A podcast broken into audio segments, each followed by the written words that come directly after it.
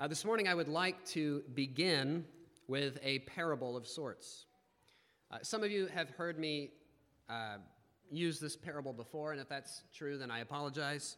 Uh, it, it, has been a few years. Uh, but this is called the Ballad of Willard the Caterpillar. Willard the Caterpillar was no ordinary caterpillar. Willard the Caterpillar had big ambition and he loved adventure. He wanted to accomplish what no other caterpillars had ever accomplished. He wanted to be the first caterpillar to ever achieve flight. One night, he shared his dream with his caterpillar friends, Jim and Nancy. He told of how, ever since he was a little caterpillar, he dreamed of soaring through the air. Willard, said Nancy.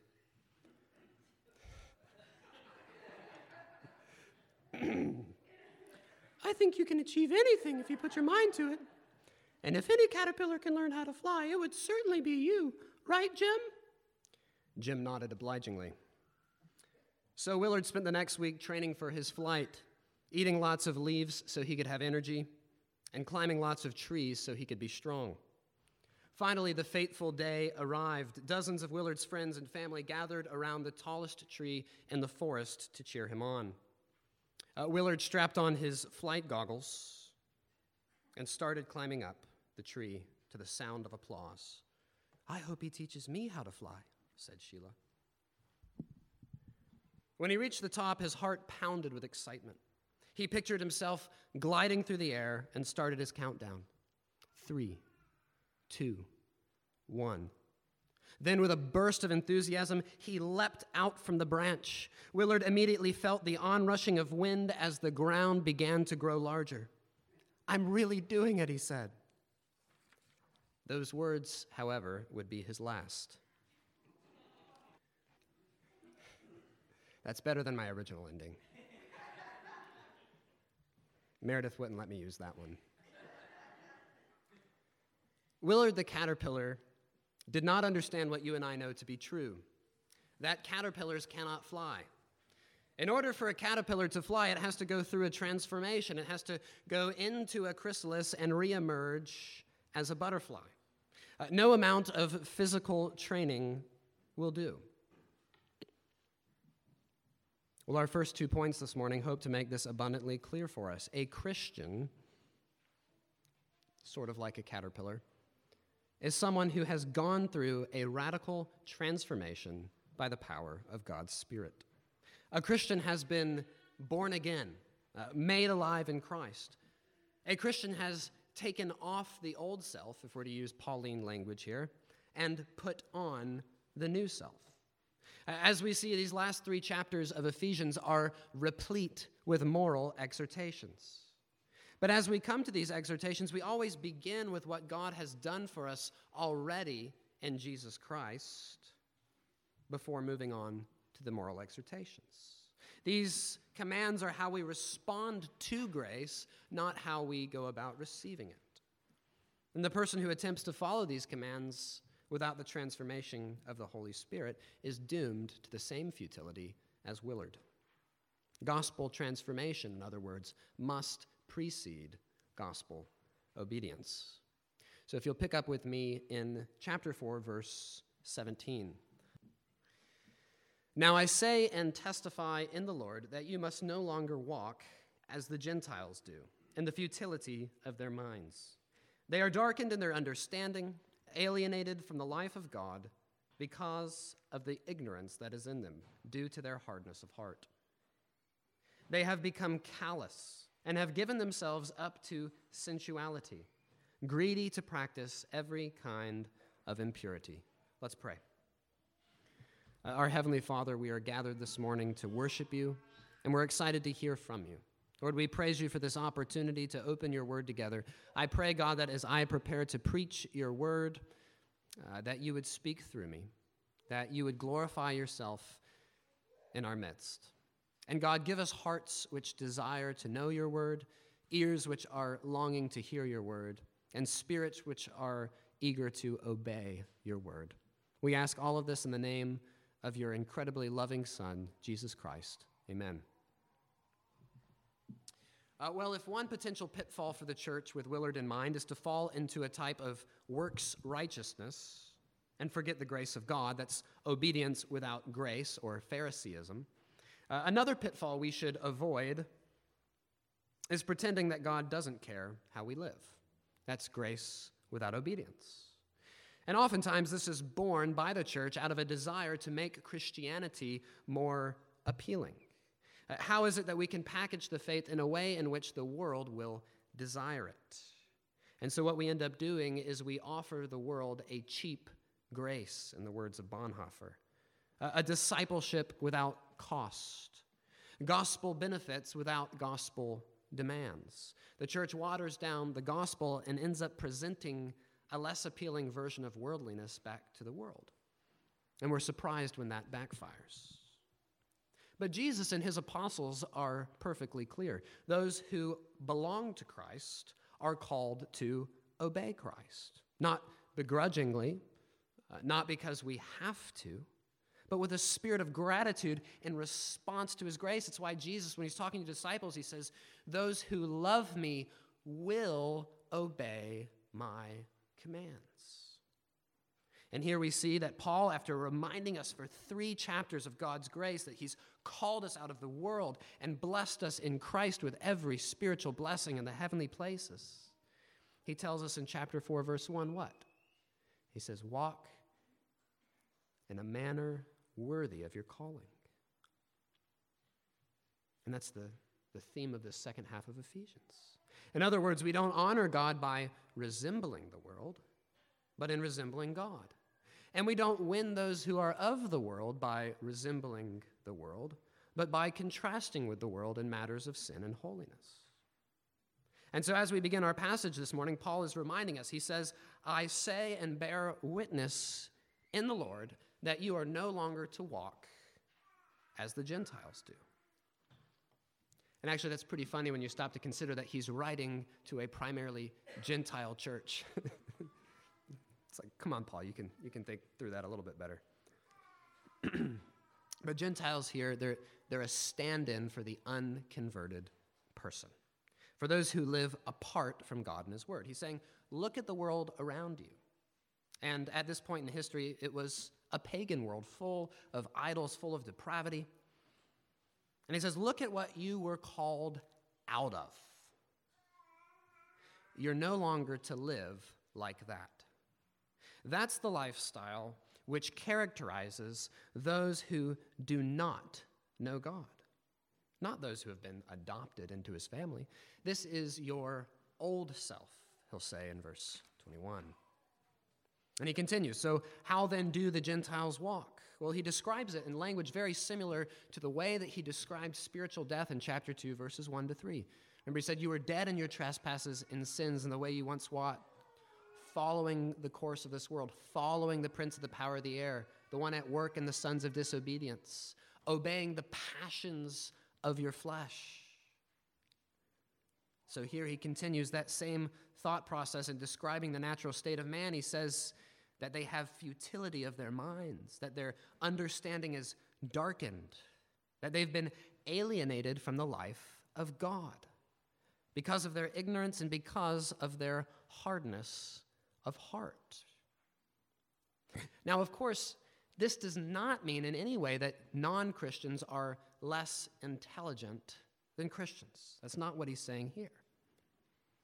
But it does mean that apart from God, sin can make us believe some irrational ideas and to do some questionable things.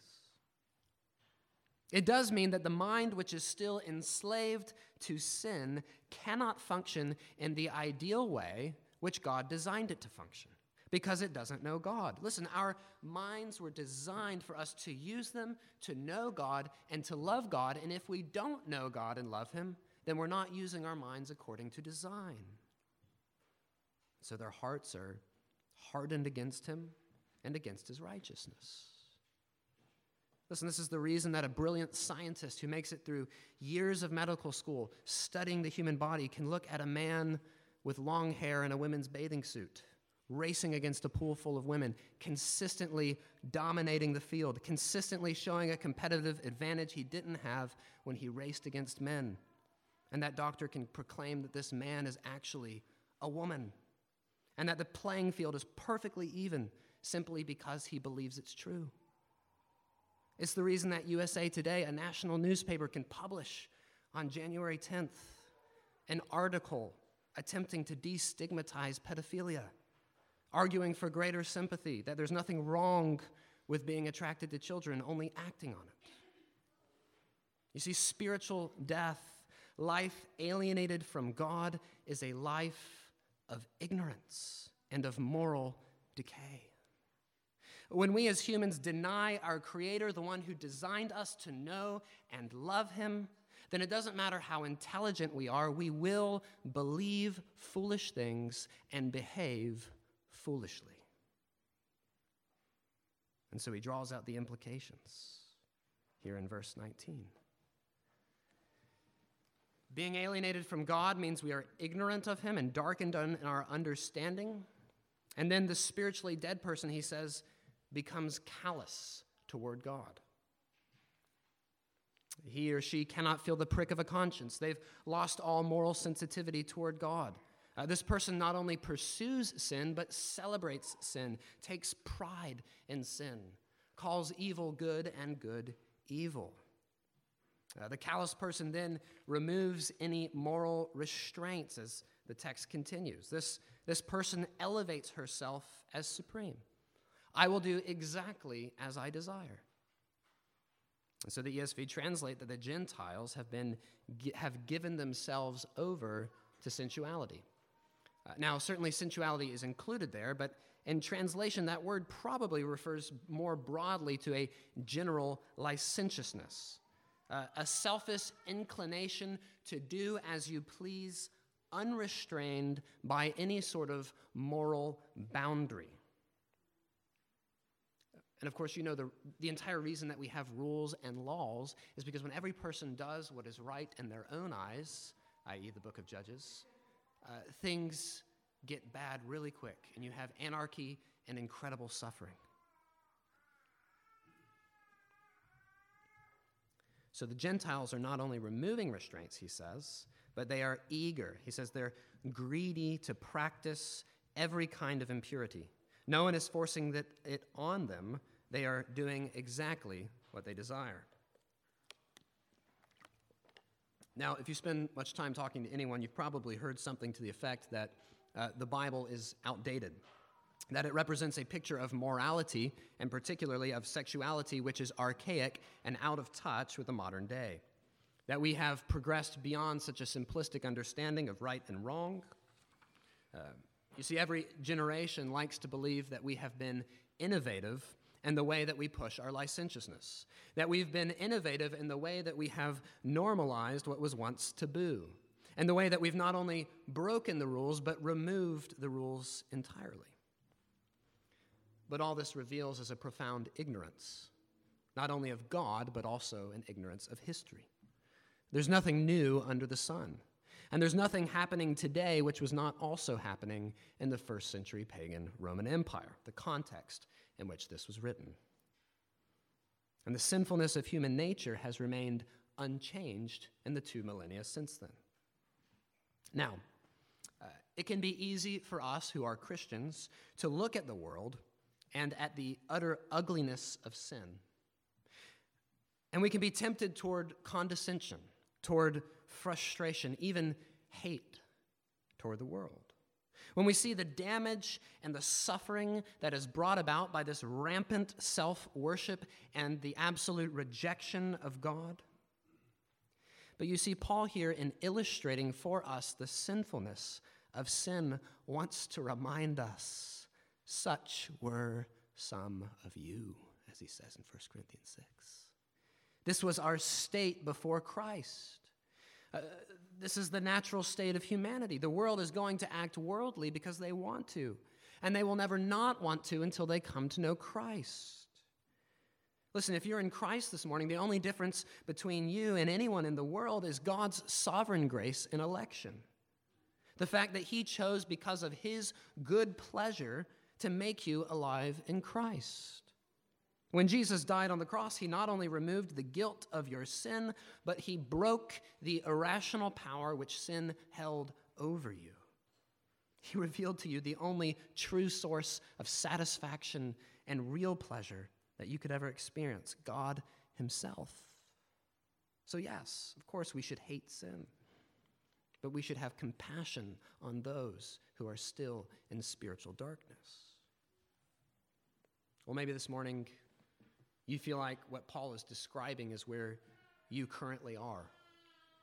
Maybe you've been searching for meaning and searching for satisfaction. You've, you've sought it in every way which the world has promised to give it to you, and yet you're still feeling empty and unsatisfied. Maybe you feel trapped in your sin, like there's no way out. Maybe you feel guilty and wonder if God could ever love someone like you. Well, the good news of the gospel is that you are exactly the kind of person who Jesus came to save. Jesus, because you're a sinner, and so is every single person in this room. Uh, Jesus can forgive you. He can rescue you from this futility of mind and from the futility that comes from pursuing sin and hoping that it will bring you joy, from the power that sin holds over you. And Jesus can make you a child of God Most High. But he calls you to stop looking for satisfaction in anything other than himself, to turn away from your sins and to trust in him completely. And so we've seen the old self, which Paul describes for us. In verses 20 to 24, he's going to call us, based on our new status as children of God, to put on the new self. Look at, let's read 20 to 24 together. He says, But that is not the way you learned Christ, assuming that you have heard about him and were taught in him as the truth is in Jesus, to put off your old self, which belongs to your former manner of life and is corrupt through deceitful desires, and to be renewed in the spirit of your minds, and to put on the new self, created after the likeness of God in true righteousness and holiness.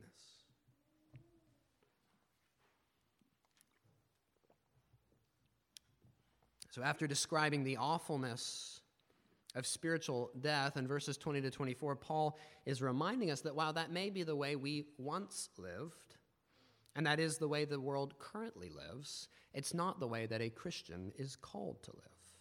Rather, he's called to pursue holiness. Now, I understand many people recoil at the word holiness. When we hear holiness, oftentimes we think of the religious hypocrite, the incredibly judgmental, self righteous person.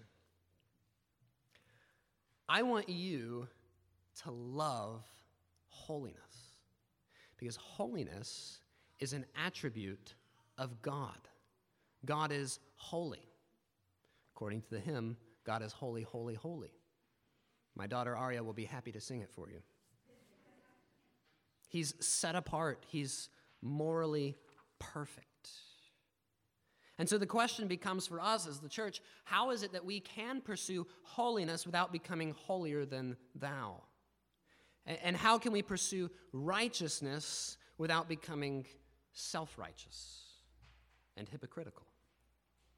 And the answer is that we pursue Christ.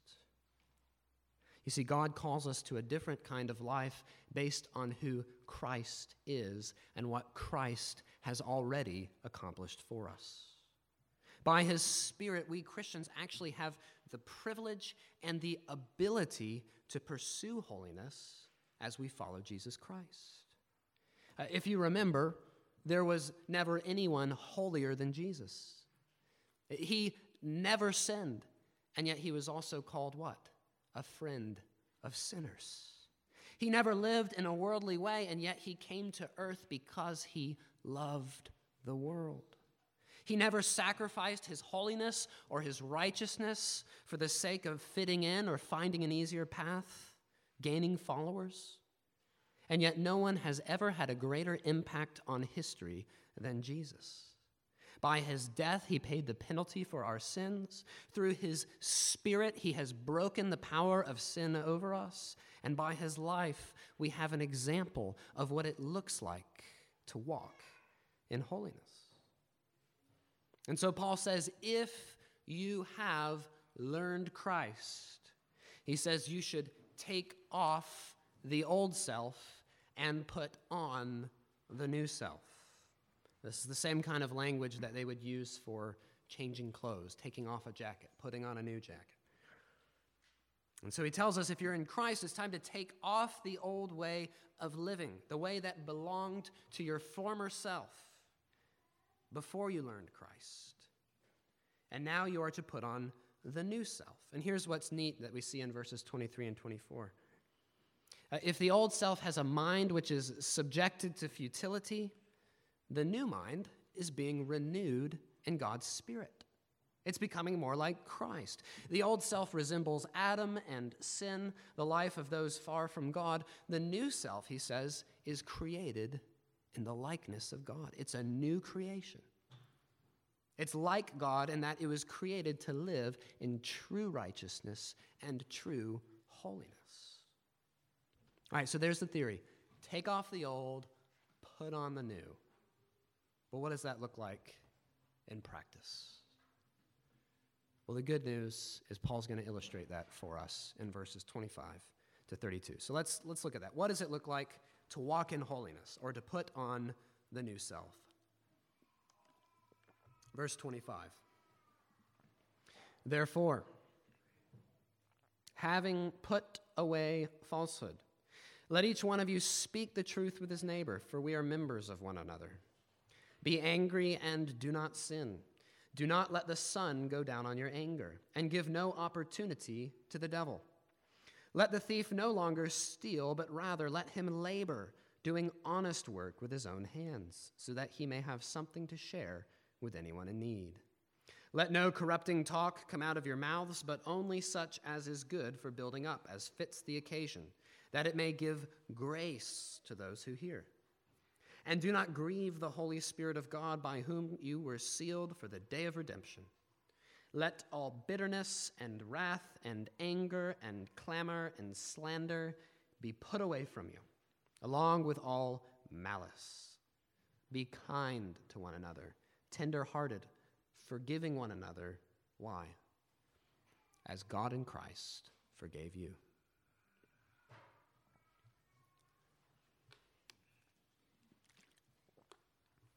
As we look at these final commands, I want you to remember Willard. These commands cannot be divorced from what God has already done for us and what he has done to us. These commands are presupposing that you are a Christian, that you have received the Holy Spirit, that you are attempting to fly because you've gone through the metamorphosis and now have wings. And so the motivation for following these commands is because we love God. We're thankful to Him, we're, we're, we desire to honor Him. The motivation cannot be that we're attempting to atone for our past transgressions or to try and merit anything from God, because then we're bound to futility. Okay, so that disclaimer once more provided, let's look at this new life which God calls us to live as Christians. You'll notice in each of these examples, and Paul gives a number of them, uh, Paul begins by uh, labeling the practice of the old self. The first one he gives is, is lying or falsehood. So that's the old self. And then he immediately shows us what it looks like to put on the new self. Uh, in each case, the behavior of the old self not only dishonors God, but it hurts the person and it hurts those around the person. On the contrary, the practices of the new self honor God and they have a positive impact on those around us. So let's look at verse 25. He says, The old self is characterized by falsehood, by lying. Lying is not a behavior becoming of the child of God. And so he says, The new self replaces lying with the opposite of lying. I'm going to make you work this morning. What is the opposite of lying? Truth telling. The, the verb in Greek is literally truthing, which is kind of fun. Speaking the truth. Why, Paul says? Well, he, he reminds us of what he taught us in chapters 2 and 3. Because we are members of the one body of Christ. One commentator I wrote uh, put it very dramatically, and yet he's also really right, so I had to copy it. He says this He says, A lie is a stab into the very vitals of the body of Christ. A lie is a stab into the very vitals of the body of Christ. You see, you cannot lie to a brother or a sister without also hurting yourself and hurting the entire body. Because there's only one body. And so God calls us to reject falsehood and speak the truth, even when it's inconvenient. Next up, verse 26, he says, Be angry and do not sin. Now, I've mentioned this before that there is such a thing as righteous anger. You can be angry at your sin, uh, you can be angry at injustice, you can even be angry about the sins of others and how they hurt others. But if you're honest with yourself, I think you would probably admit that your anger is more often than not of the unrighteous variety. You had a goal or a desire that was blocked, you didn't get your way, and now you're mad about it. So when you're angry, I want you to ask yourself this Is my anger motivated by a zeal for God's glory or a zeal for my own glory? Paul here, however, isn't going to distinguish between righteous or unrighteous anger. He's putting them both there. He simply says this that your anger is not an excuse for sin. Why would Paul have to connect the two of those? I think you know that. Where anger is present, sin is close by. Uh, when we're angry, we are primed to do something we will regret. What did God say to Cain? He said, Sin is crouching at your door. You need to master it. And yet, Cain, out of envy and anger, went and murdered his own brother Abel. And so, Paul reminds us that anger is a dangerous thing. Don't let it become sin. How, how do we not let it become sin? He goes on Don't let the sun go down on your anger. In other words, he's telling us that before we go to bed at night, we need to do everything in our power to resolve the issues which are causing our anger. He's saying, Don't go to bed angry, or you will be giving the devil an opportunity. Because you see, when you go to bed angry, you might not wake up angry, but your anger will have transformed into bitterness, and it will poison all of your relationships. You will be bitter at whoever offended you, and you will be bitter toward yourself for not having the courage to resolve the issue. Paul's saying here when you're angry or when you're bitter, to use a southern phrase, the devil will play you like a fiddle. He can wreak all sorts of havoc in the church and in your family. Now, Paul doesn't live in a bubble. Paul is very realistic. He assumes that within the life of the church, we are going to sin and we're going to offend one another. When, not if, this happens, remember this that your anger is not proof that you're in the right. I'll say that again. Remember that your anger is not proof that you are in the right. You can be angry and still be completely wrong. Nevertheless, you're still called to go to whoever has offended you and work things out. It may be that that person needs the opportunity to repent, and you've now given it to them. It may be, after talking to this person, that you realize you need the opportunity to repent. Either way, whether someone repents or not, we are called to try to work things out and to forgive one another. That means we're no longer seeking to get even. Now, before we move on, I just want to briefly apply this to married couples because there's one person in your life who you are engaged with the most. Marriage is a wonderful thing, but one thing is for sure in marriage, your spouse is going to offend you, and you are going to offend your spouse. Resolve today, couples, that you will no longer let the sun go down on your anger. You will not go to sleep without working to resolve your problems. It may be that you need to set a time and a date when you're no longer physically and emotionally exhausted in which you can discuss these things, but you need to resolve not to go to bed with conflict. This morning, it may be that there is already much bitterness in your marriage. It may be that you and your spouse have let the sun go down on your anger one too many times already. If that's the case, it's more common than you might think.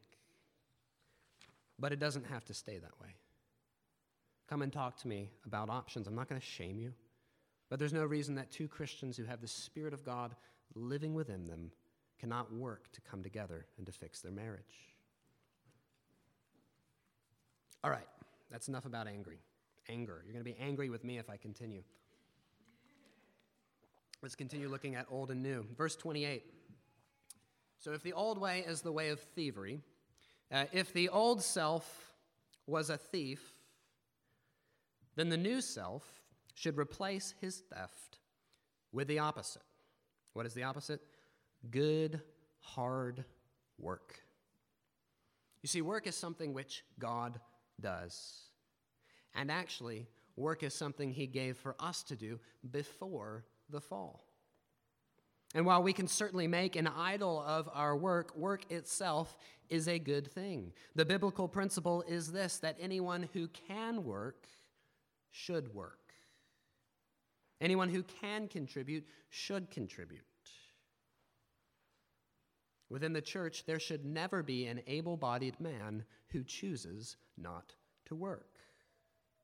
Paul says in 2 Thessalonians 3 that anyone who does not work does not eat, which means that if there is an able bodied person who chooses not to work, they are not to receive benevolence or mercy from the church.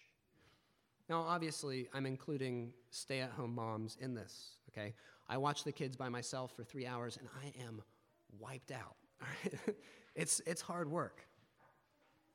So he says the first principle is that the thief should now work. The second principle is that he says it should be honorable work.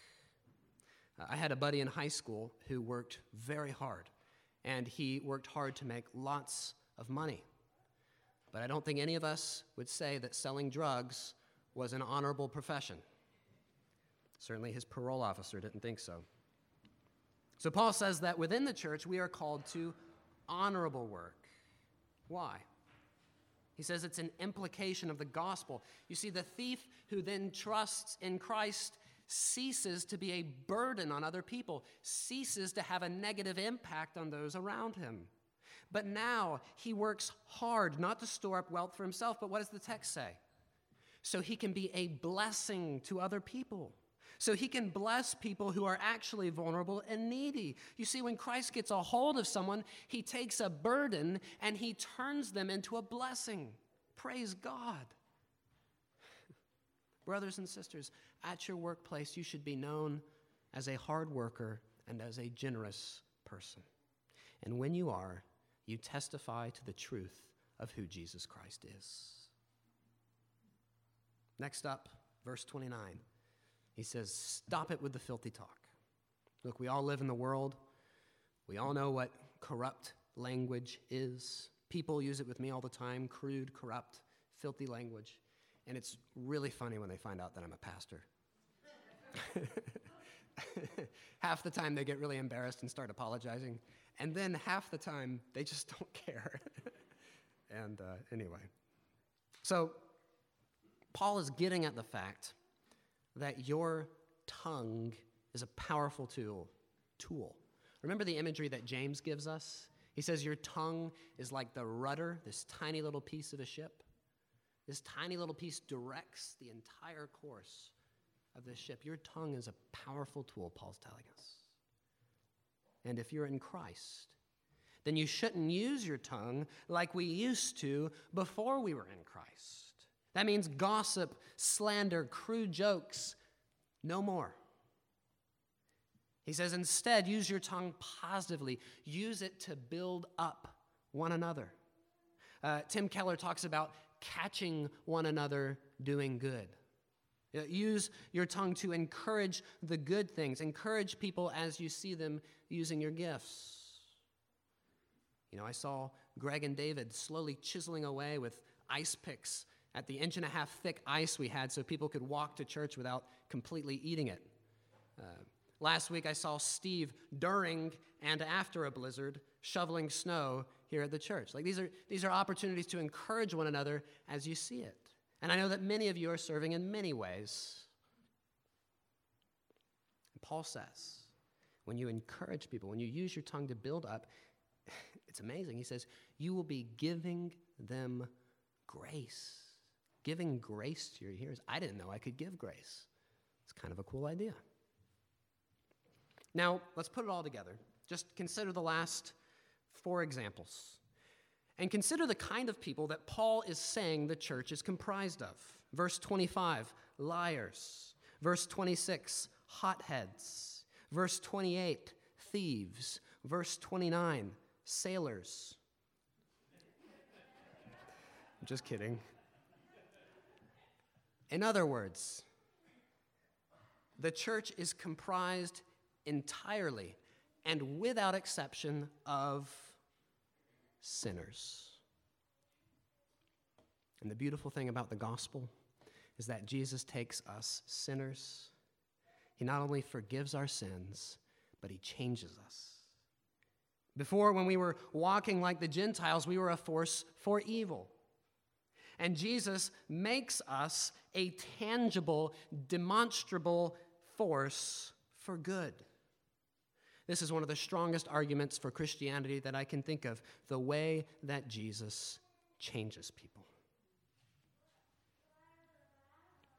All right, well, he says, he says, do not grieve the Spirit of God. Did you realize you could do that? Have you ever disappointed someone that you really loved? Did it feel good? No, of course not. It feels awful. Paul's saying we grieve the Spirit of God when we who are in Christ choose to live like the world. When we take off our new self and put back on our old self. When we who know better consciously choose to give in to temptation and to sin. We grieve the very Spirit of God, whose job it is to to seal us, he says, for that day of redemption, to help us persevere in faith to the end, to ensure that we will enter the kingdom of God. The Spirit, whose power actually makes it possible for us to say no to sin. When we choose to sin anyway, we grieve God Himself. We break God's heart. Brothers and sisters, let's not take our sins lightly because God doesn't. Remember what it cost for God to forgive you. As we prepare to take communion, remember Christ on the cross bearing the wrath of God for your sin, so that on that day of redemption, you could be forgiven. You could be declared righteous in Christ, not because of what you've done, but because of what Christ did for you. When we choose to sin, we are mocking his sacrifice. All right, well, the last two verses, verses 31 and 32, Paul's just going to wrap everything up. He's going to recap everything. Let's look at verse 31. He says, Bitterness, wrath, rage, clamor, slander, and all malice. He says, Put it in your metaphorical box, lock the box, throw it into the ocean, throw it into the key. That is who you were. It is not who you are in Christ Jesus put it away. And our final verse, verse 32, is a recognition that until we go to be with Christ, we will still struggle with our flesh. Let's read it one more time. He says, Be kind to one another, tender hearted, forgiving one another, as God in Christ forgave you. See, as humans, we will inevitably mess up and sin against each other. But when we put away wrath and rage and slander and malice, and instead, when we're kind and compassionate to one another, we can overcome the sins of the body because we don't perpetuate the cycle of sin and escalation of sin. We don't let the sun go down on our anger. We actually deal with the issue. And we always, no matter what, forgive one another. We don't try to get even. Why? Do you remember the parable of the king and his servant and the servant's servant? I forget what it's actually called. A guy owes a debt of like 10,000 denarii to the king. He begs the king for more time. The king wipes his slate clean. He says, Don't worry about it. I've eaten your debt. I've forgiven this enormous debt you have. The servant goes home. He finds another servant who owes him 20 bucks says, Just give me a day, I'll Venmo it to you. He grabs him by the throat. He says, No, you're going to prison. And he tosses him in prison. Well, that's what it's like when we who have been forgiven of an eternal debt by God in Jesus Christ, when we choose to withhold forgiveness from those around us. And that's why Paul says, Forgive one another. Why? As God in Christ Jesus forgave you. You're called to forgive because you've been forgiven. Well, there you have it. Christians are called to live differently, and by God's Spirit, we have been equipped to live differently. The church is imperfect, and this church is definitely imperfect because you're in it, and because I'm in it. But I don't know of any other institution in which people can actually speak truth to one another, forgive one another, and become closer because of it. If we'll just take God at His word, it's remarkable the kind of community that God will build right here in Medfield. Listen, the world longs for real and authentic community. The world is tired of facades and lies and self adulation. When we choose to put on the new self, to live as Christ has called us to live, we're showing the world what the love of God is like and what the community of heaven will be like. And that is a compelling argument.